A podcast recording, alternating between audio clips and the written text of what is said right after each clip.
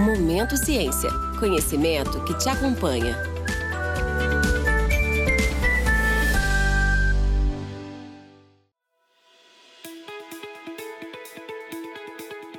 Você que trabalha, ama ou tem curiosidade sobre o mundo da ciência, esse é o seu podcast, Momento Ciência, que irá debater sem segredos nem mistérios temas relevantes da saúde.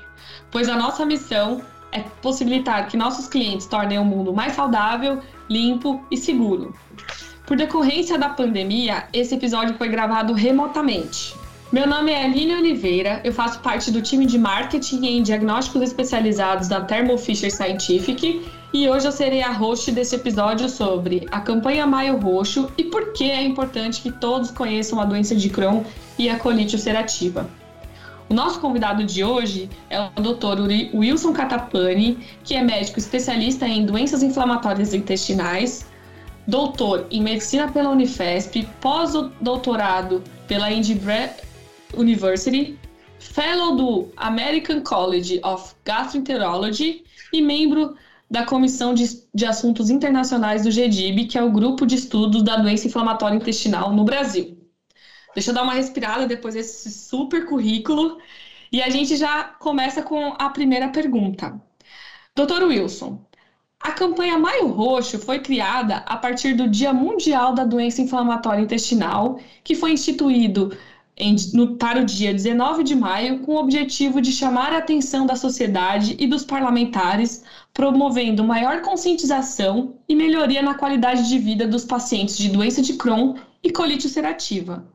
Muitas pessoas já ouviram falar sobre esses termos, doença de Crohn, colite ulcerativa, mas nunca ouviu o termo doenças inflamatórias intestinais. O que são essas doenças? Quais são os sintomas e qual a prevalência delas no Brasil? Muito bom dia a todos.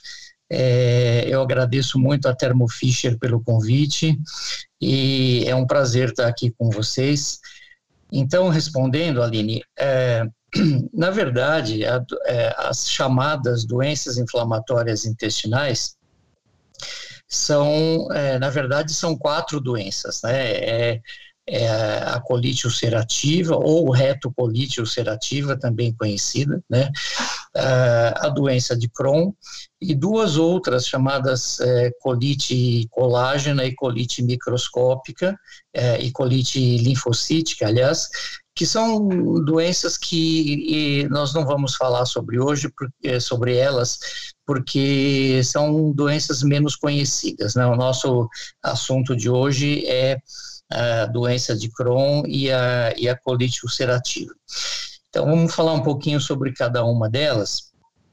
É, as duas doenças são doenças que comprometem é, o tubo digestivo, né, o aparelho digestivo, é, comprometem o intestino, então, em é, extensões variáveis, tá? Então, o que, que elas provocam? Elas provocam uma inflamação do intestino, que, é, ou do intestino delgado, ou do intestino grosso, dependendo da doença, tá? Eu vou falar já sobre isso. É, então, é esse processo inflamatório, uma vez que ele, ele seja iniciado, ele, ele se perpetua, né? Então, são doenças que, infelizmente, doenças que não têm cura, mas tem, é, tem um tratamento é, que deve ser instituído, a, seguido ao longo da vida do paciente, né? Então, é, quem é portador dessas doenças deve sempre está é, tá fazendo um tratamento acompanhando isso com, com o seu médico com o seu médico assistente é, essas doenças também elas podem ser além do comprometimento intestinal elas podem também é, comprometer alguns órgãos à distância, né, que a gente chama de manifestações extraintestinais da, das doenças inflamatórias. Né?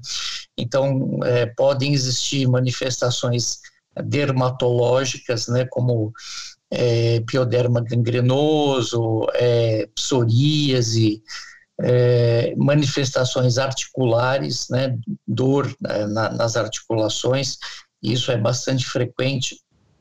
É, podem existir também manifestações oculares, né, inflamações do, do, do, do olho, né, uveíte, é, episclerite, né, são termos técnicos que a gente usa, é, e também manifestações, é, é, comprometimento do fígado, né, com uma, uma doença chamada colangite esclerosante. Então, é uma doença que tem é, um comprometimento principalmente no intestino, mas pode comprometer outros, é, outros órgãos também. Né?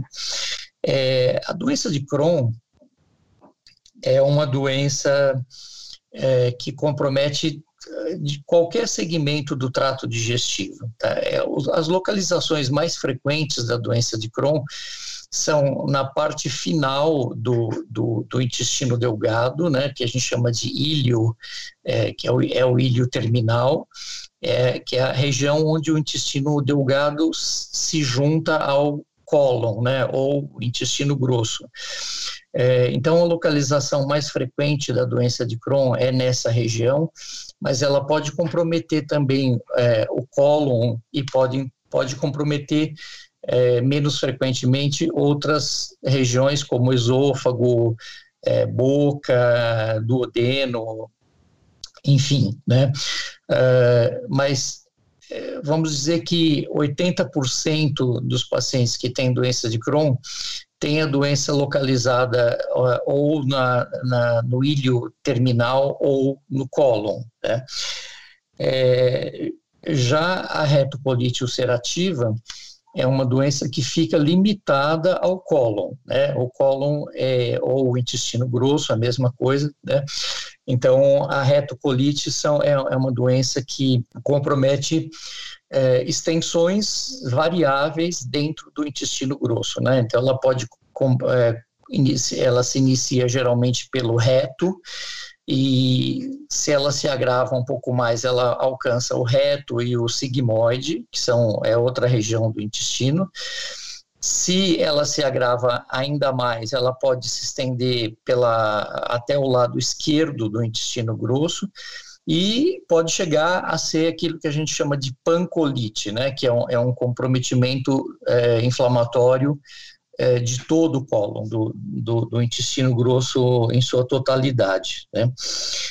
É, são as duas doenças incidem é, preferencialmente em uma faixa etária de adulto jovem. Né? Então, onde a gente vê uh, o maior número de casos, vamos dizer, na faixa etária entre 20 a 30 anos, em torno disso, né? é, 40 anos, adulto jovem, né?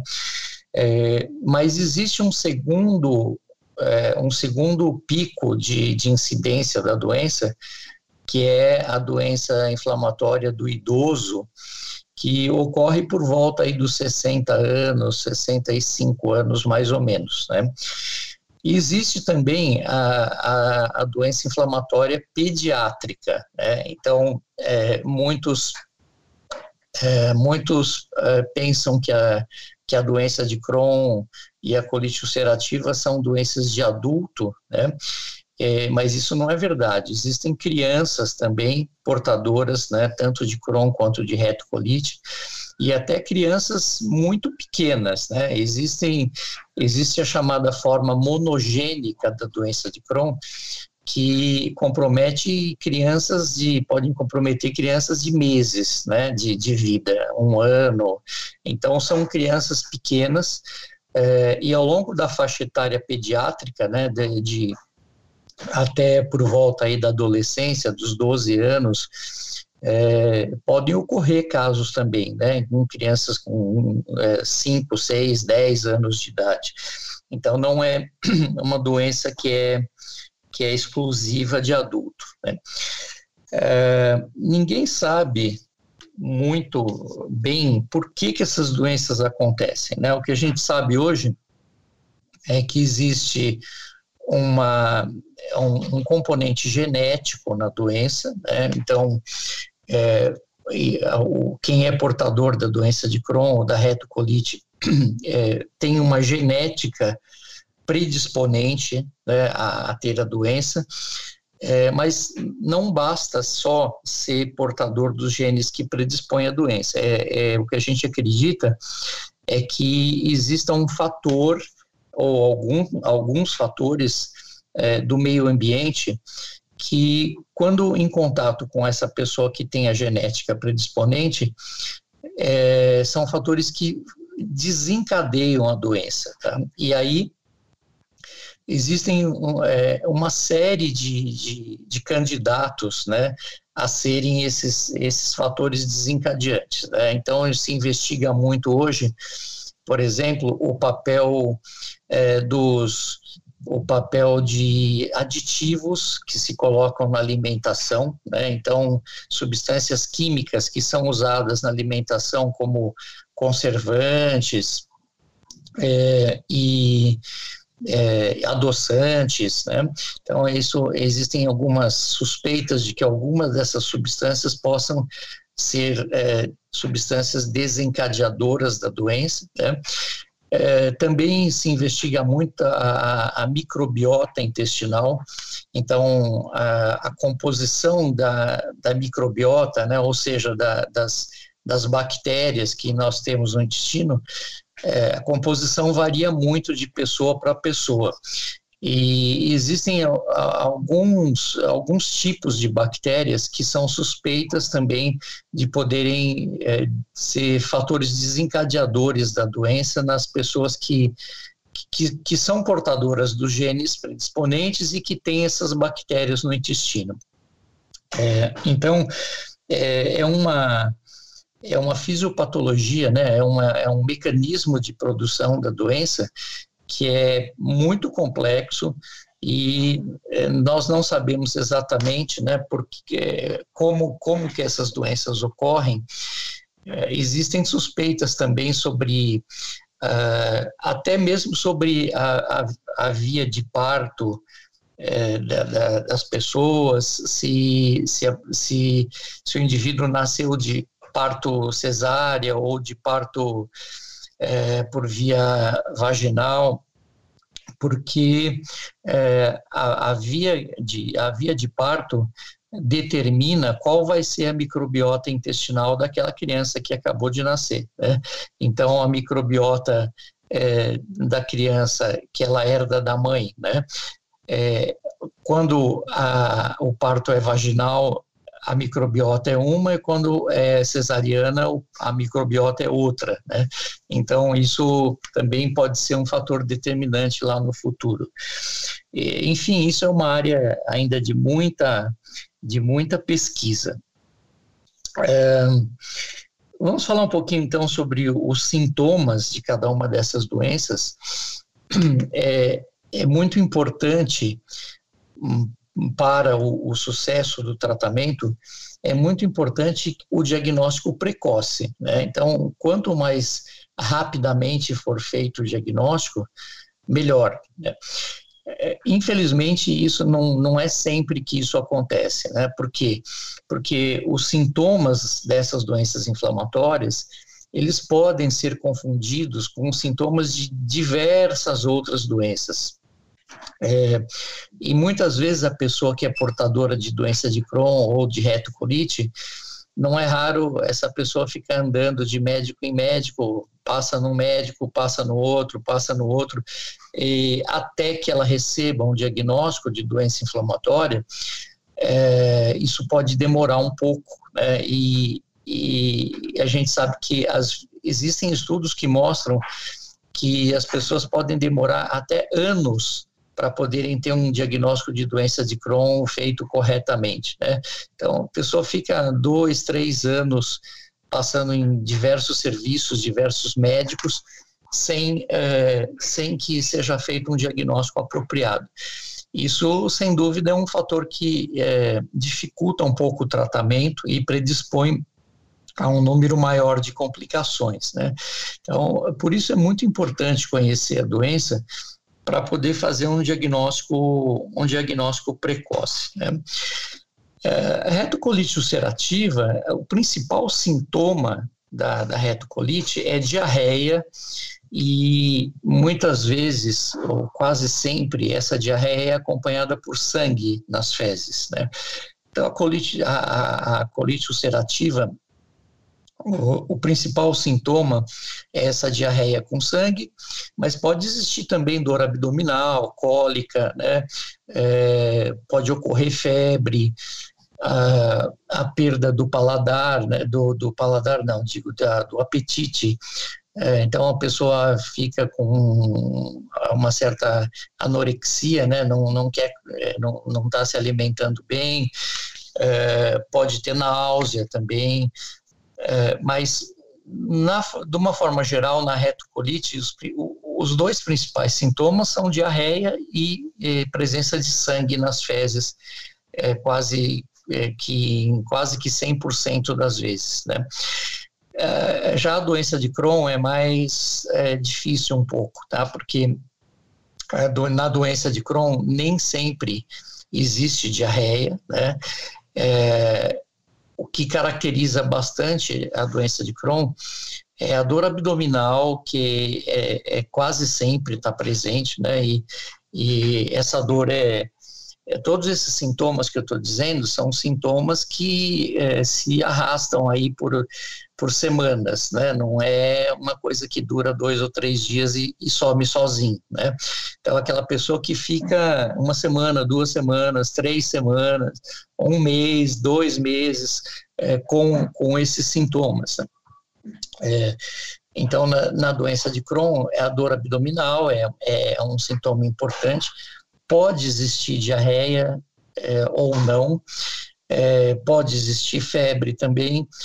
Geralmente existe uma perda de peso involuntária, né? Então a pessoa começa a emagrecer é, sem que é, sem que tenha feito nada para isso, né? Nenhum tipo de, de, de dieta e e podem ocorrer também, como eu falei lá no começo, as manifestações extraintestinais né, dessas doenças.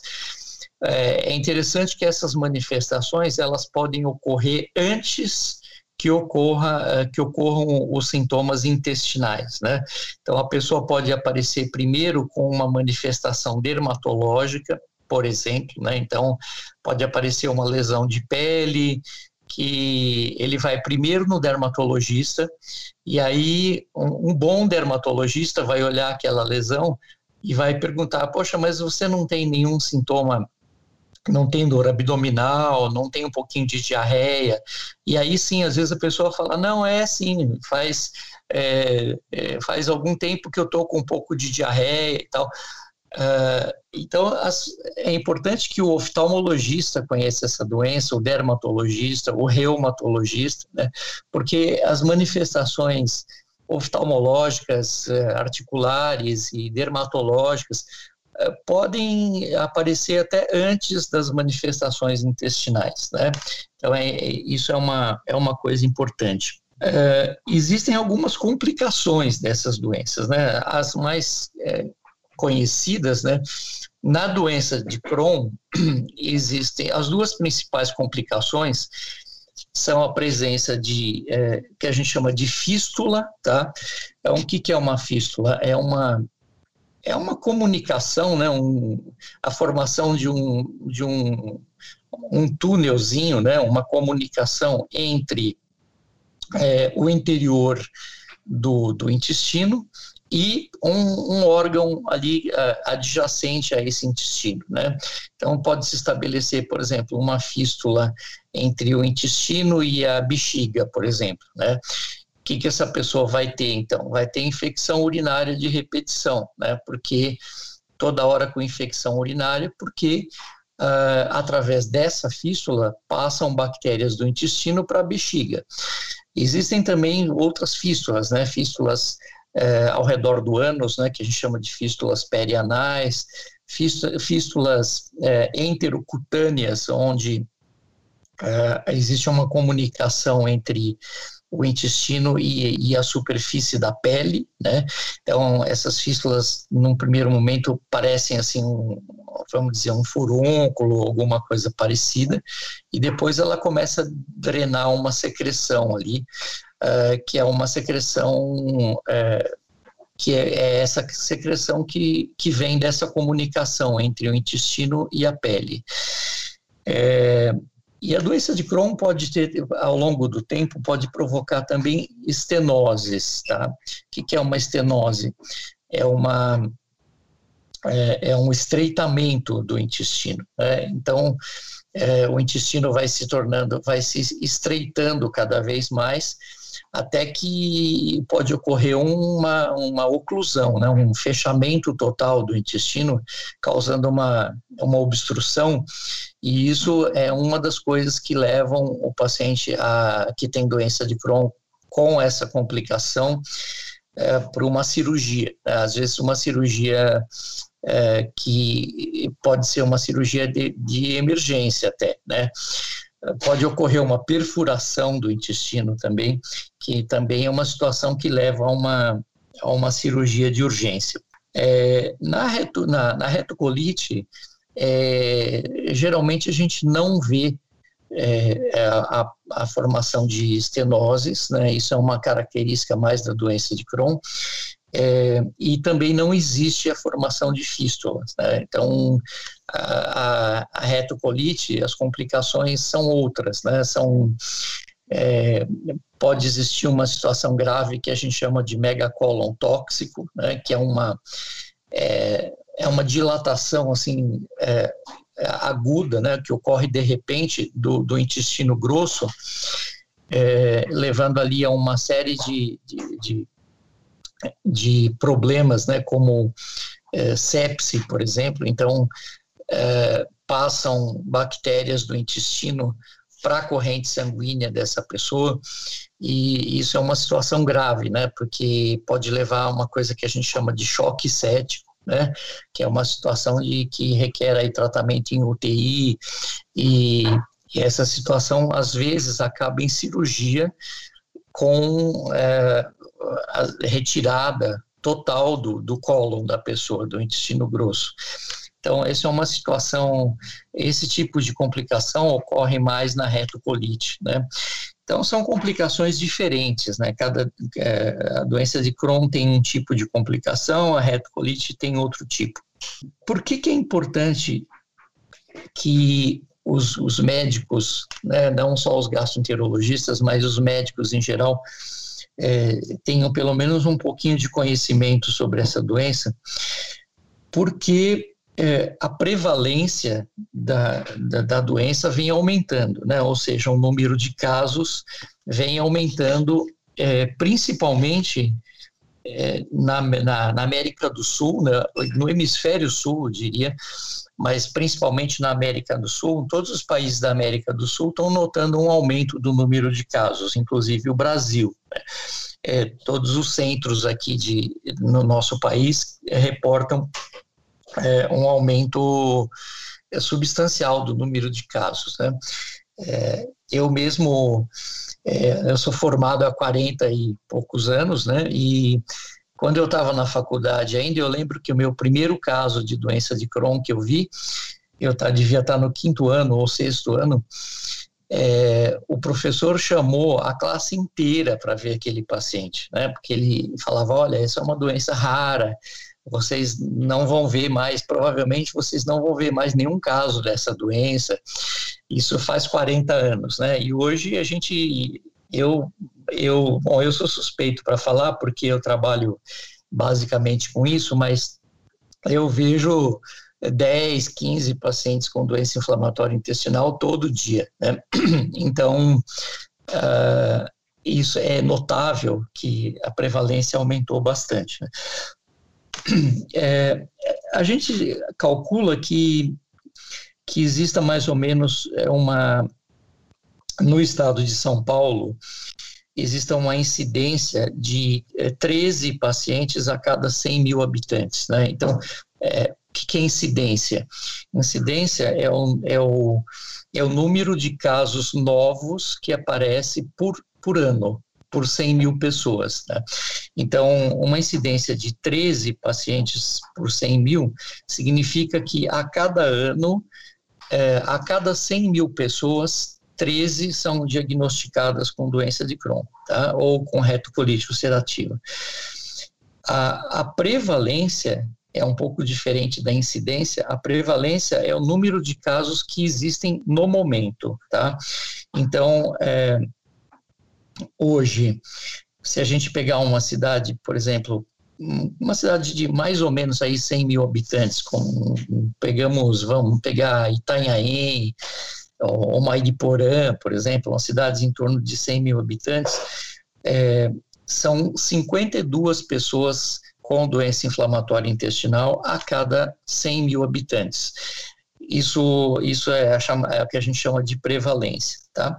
Então, se você pegar aleatoriamente aí uma população de 100 mil pessoas, existe uma probabilidade de ter 52 pessoas com doença inflamatória dentro dessa, dentro dessa população.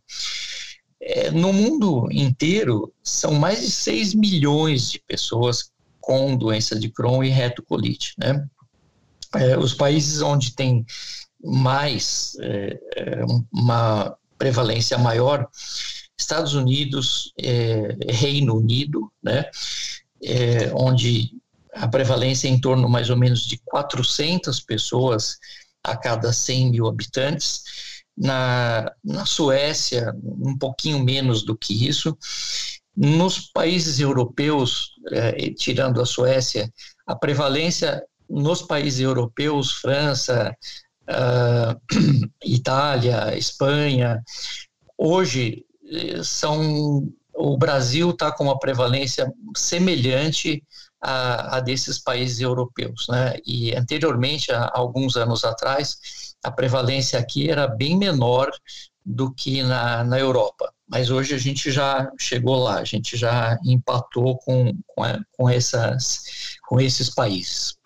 Bom, doutor Wilson, por isso é tão importante a gente falar que, que as pessoas conheçam esse tipo de doença, né? Porque, como você mesmo comentou, tem muitas pessoas que ainda estão procurando diagnóstico, né? Estão indo aos médicos, mas muitas vezes ainda não se desconfia que possa ser uma dessas doenças, e aí, pelos sintomas que você mesmo comentou, a gente, eu, a gente consegue imaginar como isso impacta na qualidade de vida desses pacientes, né? Então, por isso que é tão importante a gente falar e que as pessoas conheçam é, esse tipo de doença.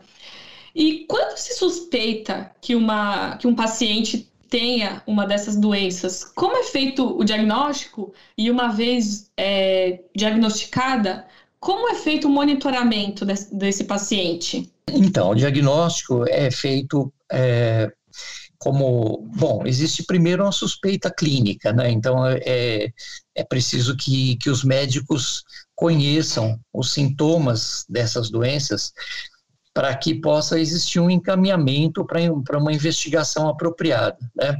É uma situação muito comum é, os pacientes passarem, por exemplo, em pronto-socorro por causa dos sintomas da doença, e ele é atendido ali na hora, na emergência tal, e, e, é, e ali na hora não é feito um diagnóstico e esse paciente não é encaminhado depois para continuar a investigação, ele só é atendido ali no momento e depois ele vai para casa e continua com os sintomas, né?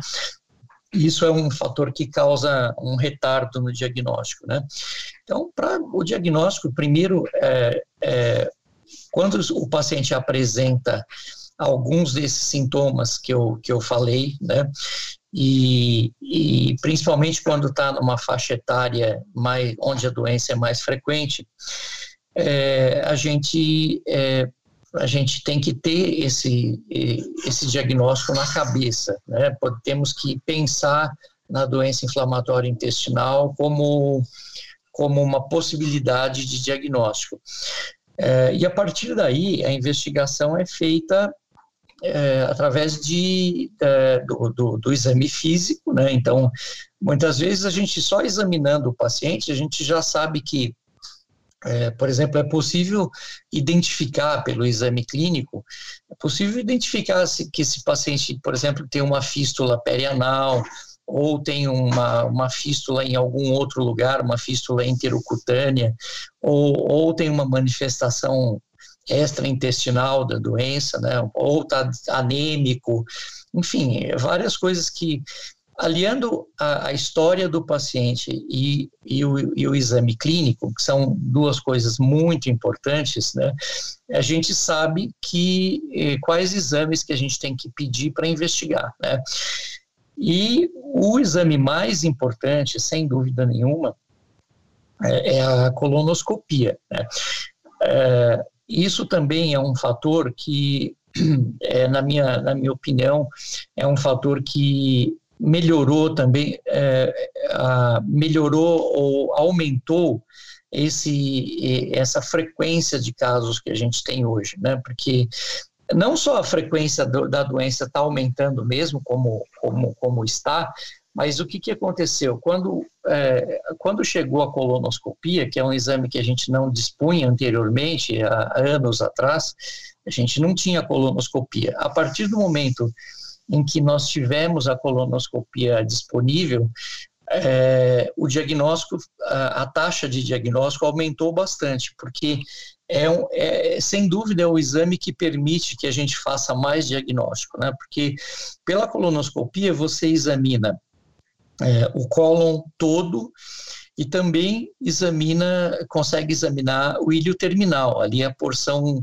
final do intestino delgado. Então, como a colonoscopia alcança todo o cólon, é, 100% dos diagnósticos de, de colite ulcerativa, que é uma doença que é só limitada ao cólon, 100% dos diagnósticos de colite ulcerativa são feitos pela colonoscopia. Né? E em torno aí de 80% dos diagnósticos de doença de Crohn, porque se nós somarmos os pacientes que têm Crohn do ilho terminal com os pacientes que têm é, Crohn de cólon, que são regiões que onde a colonoscopia alcança, uh, nós vamos ter aí em torno de 80% da totalidade dos pacientes de doença de Crohn. Né? É claro que eh, a colonoscopia ela tem um aspecto muito uh, sugestivo, né, de cada uma dessas doenças, mas elas, ela não é, é um exame que é que é, é 100% conclusivo, né? Porque existem outras doenças que podem dar aspectos é, colonoscópicos parecidos com a doença de Crohn e com a retocolite ulcerativa. Né? Então, existem é, doenças tanto, ou, tanto doenças infecciosas quanto doenças é, é, neoplásicas, né, tumores, é, enfim, uma variedade de, de, de outras é, doenças que tem um aspecto na, na, colonoscopia que pode confundir com Crohn e confundir com retocolite. E aí, então, a gente lança a mão de outros exames, tá? É, como por exemplo pode ser feita uma biópsia né, na, na, colonoscopia, a biópsia muitas vezes ajuda a diferenciar, por exemplo, se é uma lesão neoplásica, se é um câncer, né, se é uma, é, um, enfim, uma, uma, uma, doença de outra natureza, né, e então, a, a colonoscopia realmente é o, é o principal exame, mas existem outros, né? Então, para esses casos onde de doença de Crohn, onde o colonoscópio não alcança, né, que são esses casos de pacientes que têm Crohn ali no meio do jejum, no meio do intestino delgado, onde a colonoscopia não alcança, a gente tem meios radiológicos, né? A gente pode fazer é, tomografias de abdômen, ressonância magnética, é, enfim, outros, outros exames é, mas é muito difícil fazer um diagnóstico de doença inflamatória intestinal só pelo só pelo, pela história clínica e pelo exame físico. Né? A gente precisa de, de, de recursos de, de, diagnóstico para que a gente possa é, diferenciar essas doenças de, de outras doenças parecidas e a gente possa fazer um, um diagnóstico um diagnóstico seguro é, é, é, existe uma lista aí grande né, de, de doenças que podem ser confundidas, mas uh, através do, é, da história clínica, do exame físico, da colonoscopia e de outros recursos diagnósticos que a gente possa ter, a gente consegue fazer esse diagnóstico diferencial e, e, e diferenciar de, de outras doenças parecidas com, com doença inflamatória.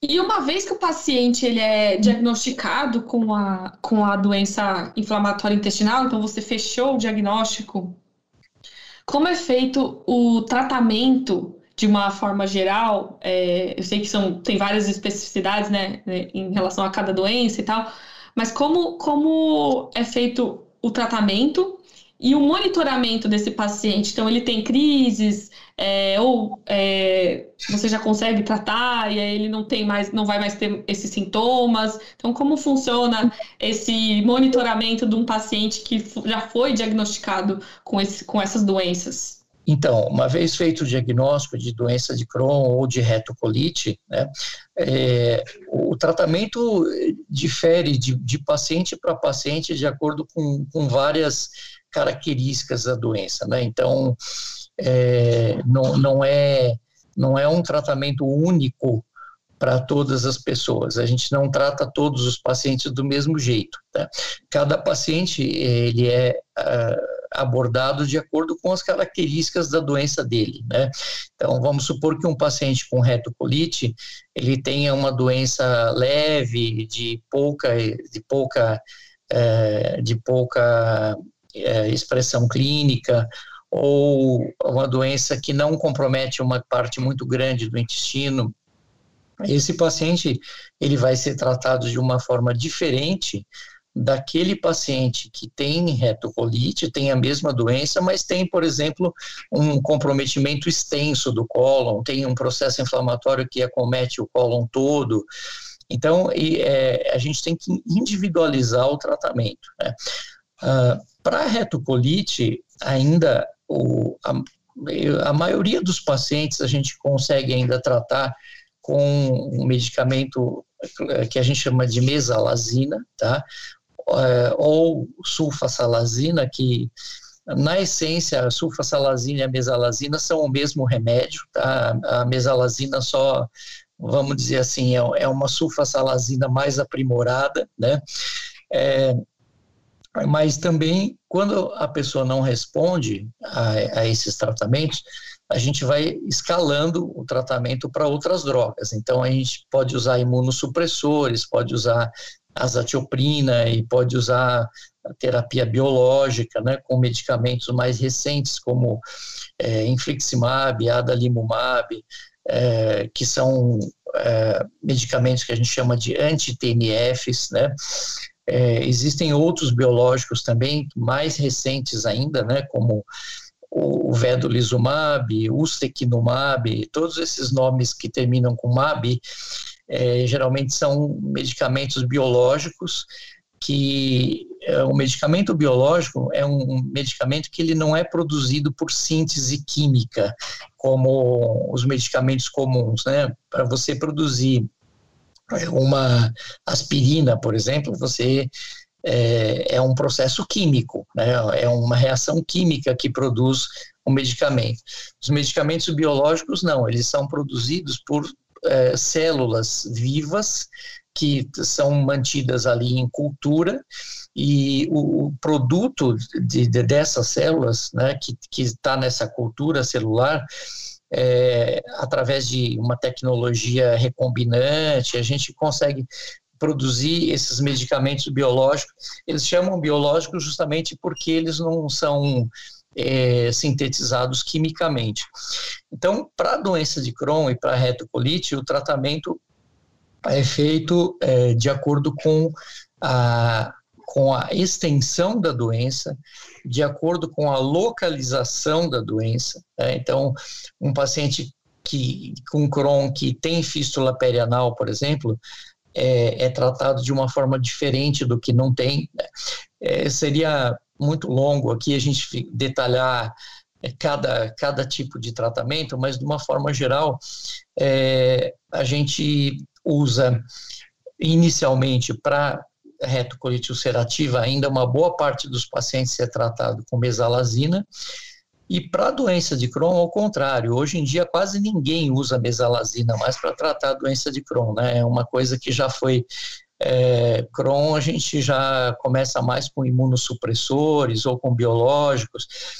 É, agora, esses pacientes, eles têm que ser. É, o, o, objetivo do tratamento é conseguir é, cicatrizar a mucosa intestinal inflamada. Tá? Então, é, esse é o, é o, objetivo principal do tratamento. E é importante é, que as pessoas, os médicos saibam disso, porque é, muitas vezes acontece do paciente melhorar é, dos sintomas antes de melhorar a inflamação do intestino. Né? Então, o paciente fica bem do ponto de vista de sintomas, já resolve os sintomas, não tem mais diarreia, não tem dor abdominal, não tem mais sintoma nenhum, mas quando você vai lá na colonoscopia, é, muitas vezes esse paciente que não tem nenhum sintoma ainda está com a mucosa intestinal inflamada. Então, nesse caso, tem que se intensificar o tratamento até conseguir obter a cicatrização dessa mucosa, né? porque é a persistência da mucosa cicatrizada da, da, mucosa inflamada é que leva às complicações no futuro, leva a fístula, leva a estenose. Então, o objetivo do tratamento é cicatrizar a mucosa. E para isso, o médico tem que fazer um monitoramento do paciente. Ele, ele tem que pedir colonoscopias com uma certa frequência.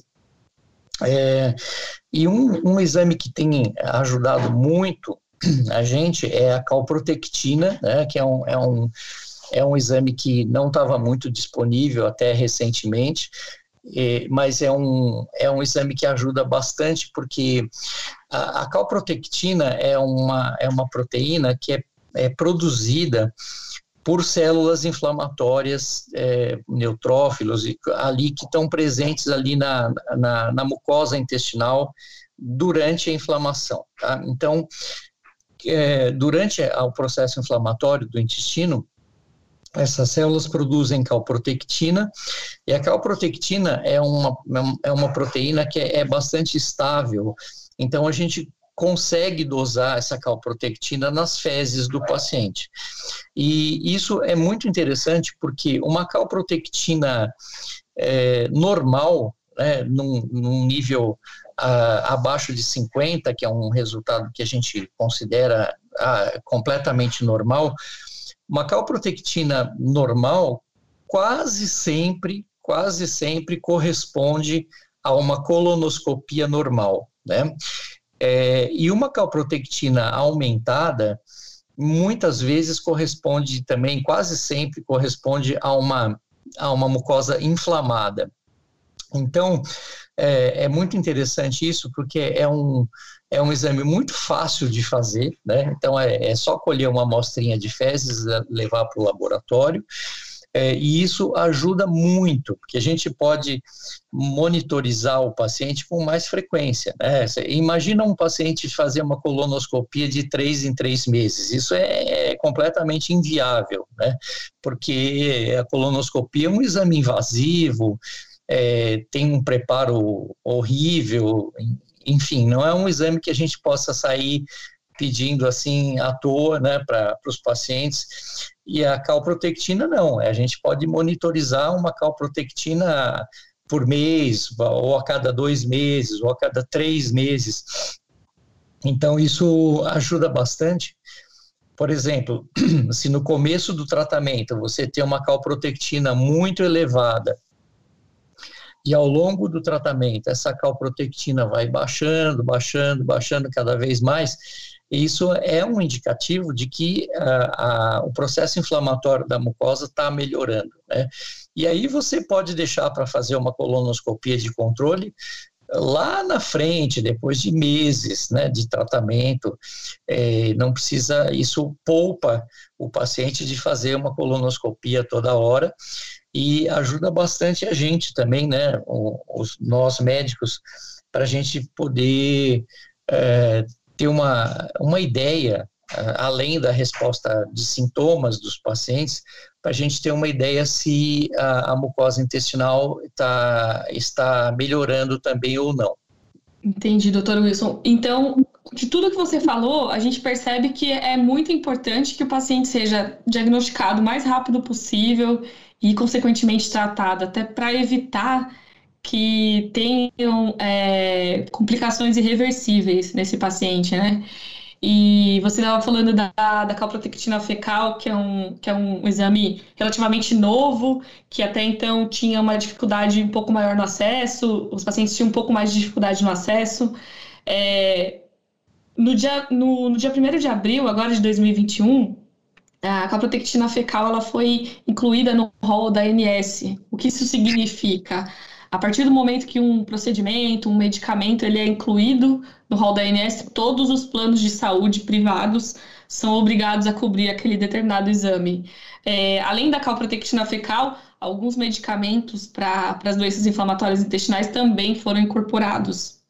É, na sua visão, o que essas inclusões elas representaram na qualidade de vida desses pacientes? é, são inclusões muito importantes, né? Porque é, a qualidade de vida, é, de, entre outras coisas, né, depende muito do controle é, da doença, do controle dos sintomas é, e do controle do processo inflamatório. Isso está diretamente relacionado com a qualidade de vida do paciente. Né? Quanto mais, quanto melhor o paciente for tratado, maior a probabilidade dele ter uma vida normal, né? E, e é possível, é perfeitamente possível é, ter uma vida normal com uma doença inflamatória intestinal, né?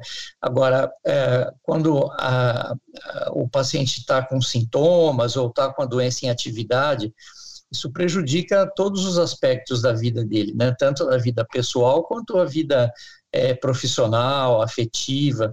Então, essas incorporações dessas tecnologias são, ajudam muito a gente a, a, tratar melhor os pacientes e, consequentemente, impactam diretamente na qualidade de vida dessas pessoas também. E, na verdade, pelo que eu tenho acompanhado, está tá sendo estudado muito, é, muitos medicamentos, muitos testes, exames para melhorar o diagnóstico, para melhorar o tratamento da, dessas, dessas doenças, né, das doenças inflamatórias intestinais. Então, é uma área que está tendo é, muita inovação, muita pesquisa, já que os, a incidência de casos está aumentando.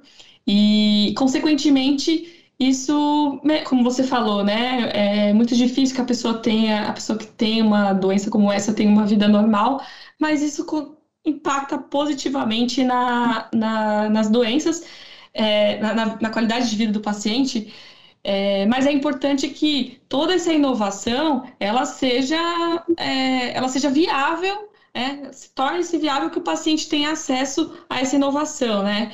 É, já que a gente está falando tanto sobre a qualidade de vida dos pacientes, sobre as inovações, sobre o acesso da população a essas inovações, eu gostaria de falar um pouco sobre a, a campanha que a gente está celebrando esse mês e é o tema desse nosso episódio, desse nosso podcast, que é a campanha Maio Roxo. É, eu queria saber um pouco mais, doutor Wilson, o que significa essa campanha, por que ela foi criada e como a sociedade, de uma forma geral, não só os pacientes da doença, mas como a sociedade, de uma forma geral, pode contribuir para o avanço, o tratamento e a qualidade de vida desses pacientes. Então, a campanha Maio Roxo, o dia 19 de maio é um dia internacional da doença inflamatória intestinal. Né? É, então, a, o mês de maio é um mês é, chamado, foi chamado de Maio Roxo, que é um mês é, dedicado ao esclarecimento é, tanto dos médicos quanto da população sobre é, a doença inflamatória intestinal. É, então, existem campanhas, né, tanto de esclarecimento da população, quanto de é, atuação das, da, das entidades junto, a, por exemplo, aos parlamentares, né, é, de forma que sejam tomadas medidas que possam, uh, que possam melhorar o diagnóstico e melhorar uh, o tratamento desses pacientes. Né? Então, é, como você falou, a incorporação dessas novas tecnologias é muito importante, né? não só da, da, da, da tecnologia de medicamentos, mas também da tecnologia diagnóstica e de acompanhamento do paciente. Né? Uh, isso é uma. É, o, o, objetivo principal da campanha para o, o público é conscientizar sobre a doença inflamatória, né, tornar essas doenças mais conhecidas da população, de forma a melhorar o diagnóstico, né, que o diagnóstico possa, o paciente possa procurar o médico mais precocemente e o médico possa fazer um diagnóstico mais mais precoce também. E a sociedade pode contribuir através do é, por exemplo, das associações de pacientes. As associações de pacientes, elas têm um papel é, muito importante nesse é, nessa atuação né, da sociedade junto a, a, aos, aos parlamentares, né, junto, por exemplo, junto a, a, a Conitec, né, por exemplo, que é a comissão que propõe a incorporação de novos medicamentos no SUS, é, a, é, a, a Conitec tem, fe, tem analisado pedidos de novos medicamentos e novas tecnologias. Né? Recentemente aprovou o uso da a, a incorporação da calprotectina e, e, também de outros medicamentos, né, que anteriormente não eram fornecidos pelo SUS, eram fornecidos apenas pelo, pelos planos de saúde. É, mas é, é muito importante a participação da sociedade e dos pacientes, né, através das associações de pacientes, de forma que é, sejam promovidas essas ações de incorporação né, de tecnologias e, e, e, novos medicamentos para que isso seja disponível também pelo SUS, né? porque é, na nossa realidade nem todo paciente tem plano de saúde e a, a, incorporação desses, desses medicamentos na rede pública de saúde é uma coisa que é, é muito importante e as sociedades de pacientes e a sociedade em, em geral, a sociedade civil, pode é, atuar bastante com bastante intensidade, pressionando bastante para que essas é, incorporações sejam de medicamentos e tecnologias sejam feitas. É isso mesmo. Campanhas como a Maio Roxo, elas são muito importantes, como, como você mesmo falou, para várias, na minha opinião, para várias é, por vários motivos, né? É, tanto para que as pessoas conheçam mais a doença, para que mais pessoas sejam diagnosticadas precocemente, para que não tenham tantos danos, tantos danos irreversíveis na doença, a sociedade como um todo saber que existem inovações que podem melhorar a qualidade de vida do paciente e que eles podem contribuir pressionando. É, os parlamentares, como você falou, pressionando as instituições para que elas para que os pacientes tenham mais acesso e, de uma forma geral, indústria, sociedade civil, parlamentares, de forma que as inovações sejam incorporadas de forma sustentável para os sistemas de saúde. Isso eu falo não só saúde pública, saúde privada, como saúde pública. É importante que inovações como a Thermo Fisher Scientific, como a indústria farmacêutica, trazem para essas doenças e para esses pacientes sejam é, que os pacientes tenham cada vez mais acesso, né, de forma sustentável para os sistemas de saúde, como eu já falei. É, as campanhas, elas servem muito e elas têm um papel muito importante para isso. É, a campanha Maio Roxo, a campanha Outubro Rosa.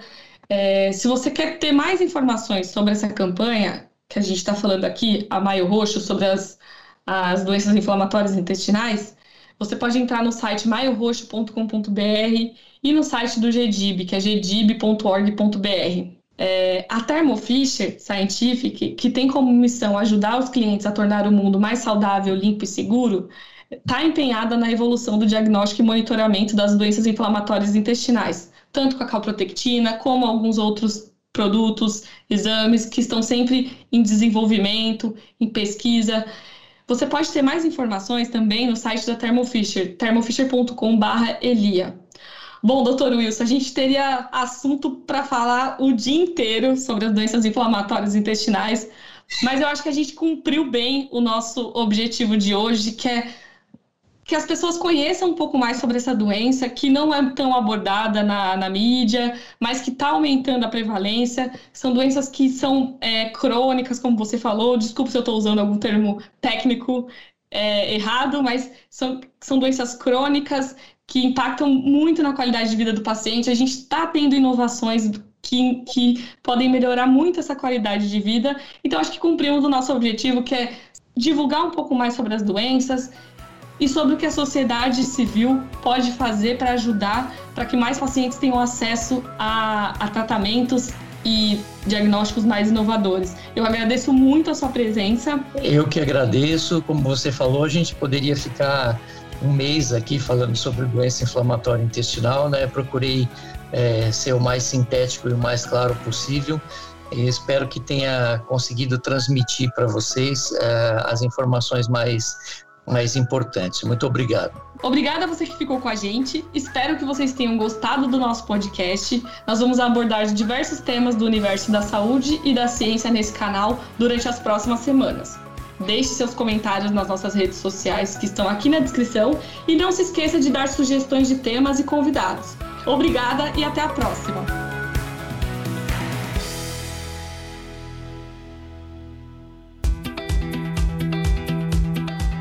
Momento Ciência é um podcast da Thermo Fisher Scientific, em produção pela U Project Content House.